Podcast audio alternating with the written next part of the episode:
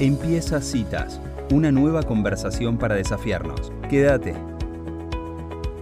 Bueno, es un gusto para mí darle la bienvenida a Citas a Diana Arias. Ella es escritora, es investigadora e historiadora y su último libro se llama Amores Invencibles, historias apasionadas de inmigrantes en Argentina. Eh, es un gusto para mí. ¿Cómo estás, Diana? Bienvenida. Soy Elisa Peirano. Hola, Elisa. Hola, chicas. Hola, Sofía, Angie. Un gusto saludarlas. Gracias. Bueno, le voy a contar a la audiencia también que sos licenciada en comunicación y neuropsicoeducadora, o sea, estás en la educación, en la investigación, también un poquito en el periodismo. Y bueno, contame primero, Diana, antes de hablar del libro, ¿qué te llevó a vos a buscar estas historias sobre inmigrantes?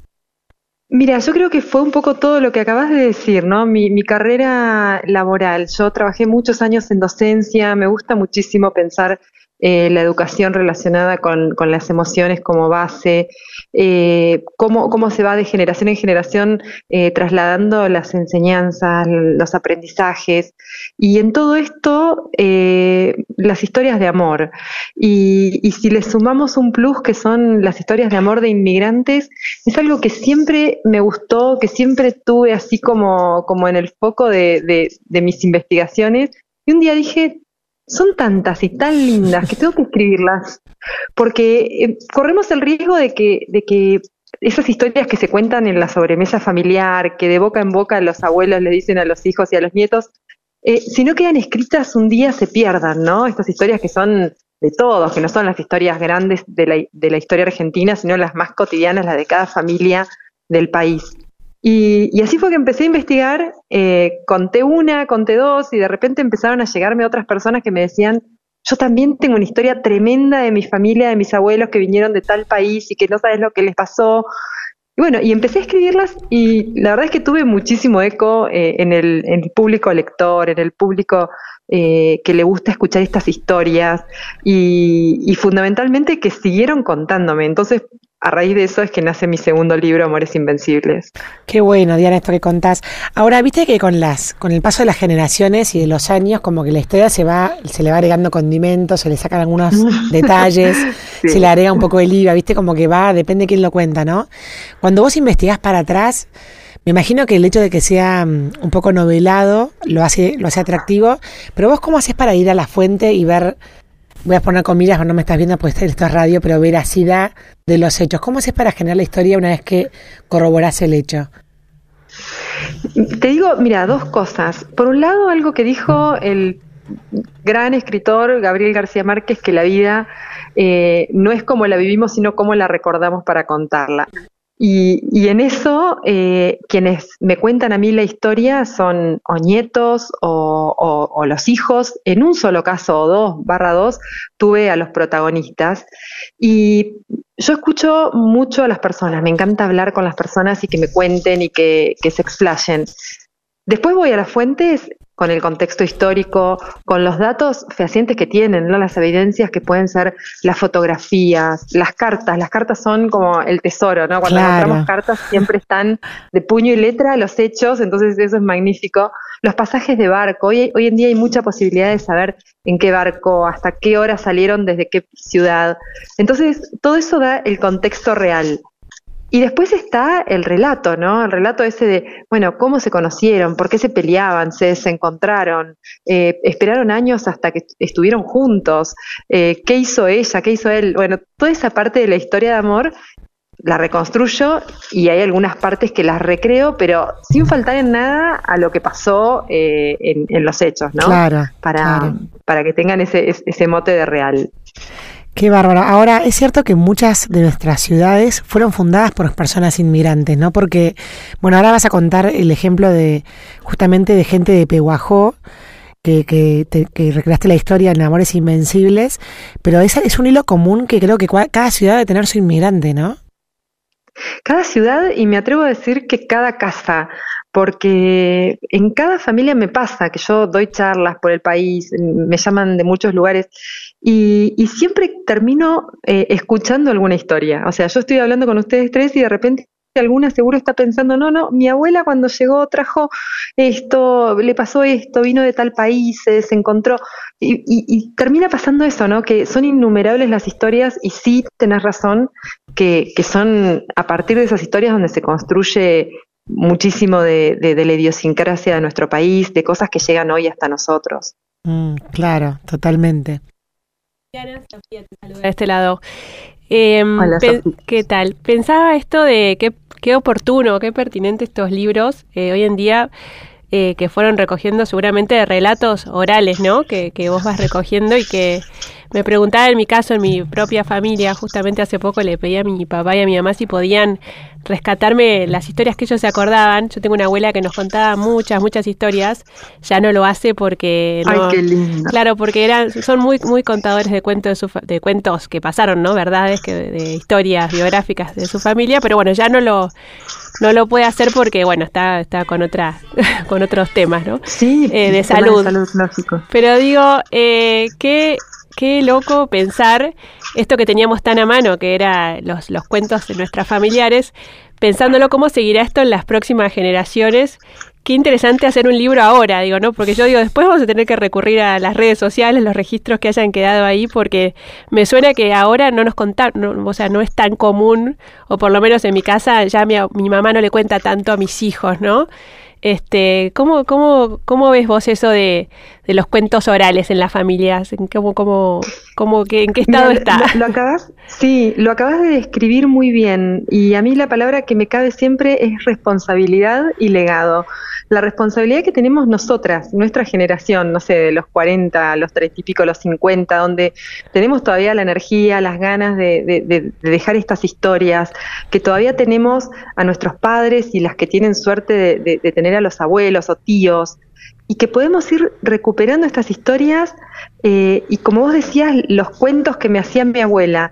Y si yo te digo, no sé, que una de las historias de, de, uno de mis libros nace porque justamente una abuela contaba cómo su madre se había salvado en la Primera Guerra Mundial en Croacia, que era Imperio Austrohúngaro en ese momento, porque eh, había traficado telas en la frontera entre Croacia e Italia. Ella tenía 20 años y para sobrevivir lo que hacían era pasar en un lugar súper peligroso entre soldados, flacas porque no tenían qué comer, y cuando llegaban al otro lado las envolvían como si fueran momias con telas, y esas telas las traían eh, ilegalmente, ¿no?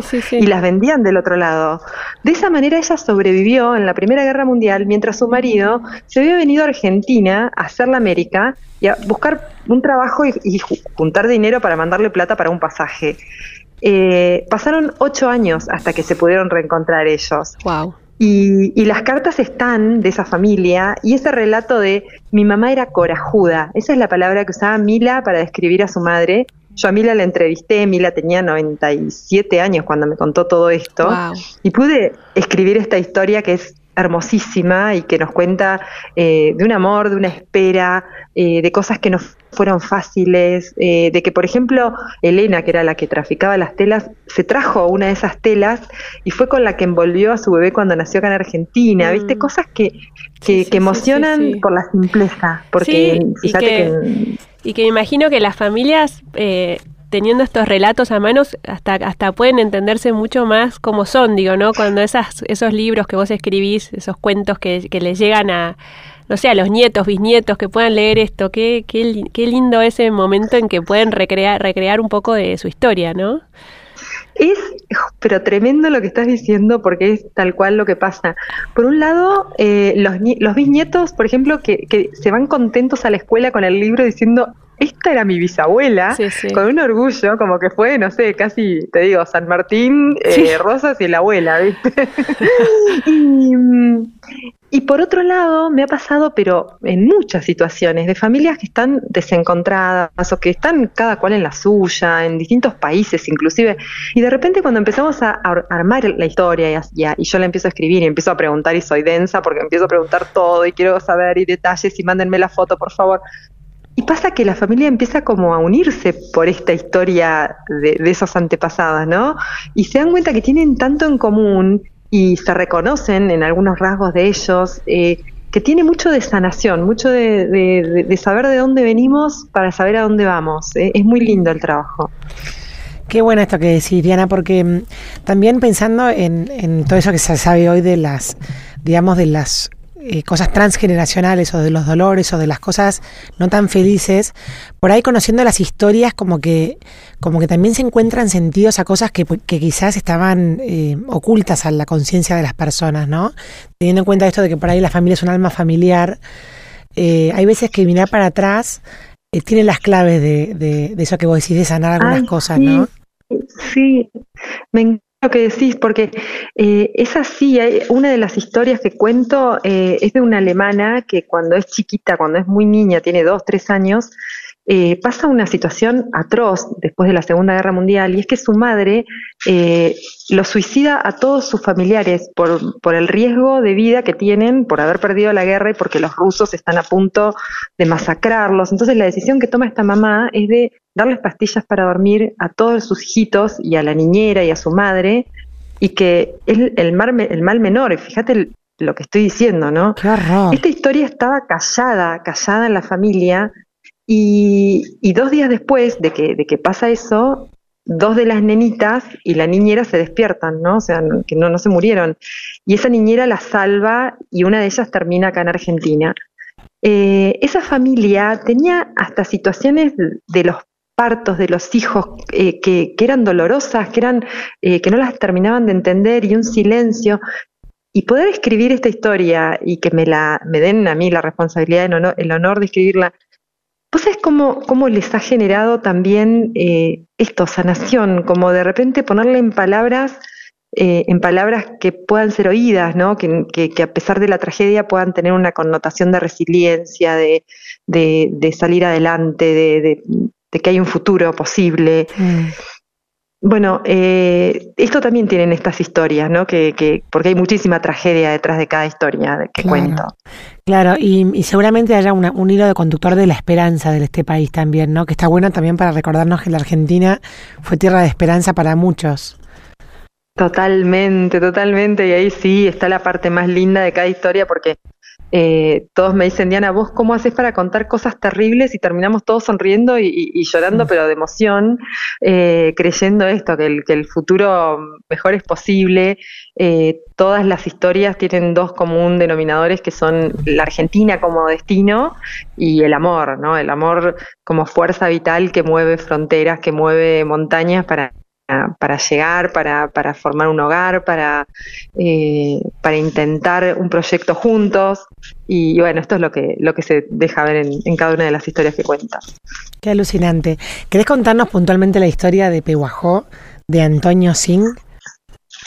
Sí, sí, eh, eh, Milke Singh se llama, eh, se llamaba, eh, ¿Sabes lo que me saben lo que me pasa, chicas? Que tengo tantas historias para contar, porque me han contado tantas que me siento a veces como esas personas que cuentan cuentos y que le dicen, bueno, ¿sabes una de, una que termine mal, una que termine bien, una que se separe, catálogo. que encuentren? Todo, tengo un catálogo, chicas, de historias. Eh, esta de Milke Singh y de Marcelina de Ávila, amé esta historia, primero por cómo me llegó. Yo vivo en Tres Arroyos, en el sudeste de la provincia de Buenos Aires, y tocan el, el timbre en casa un día y era el cartero tradicional que me traía un paquete, un sobre de color papel madera así grueso, cuando lo abro, adentro había una historia de amor, chicas.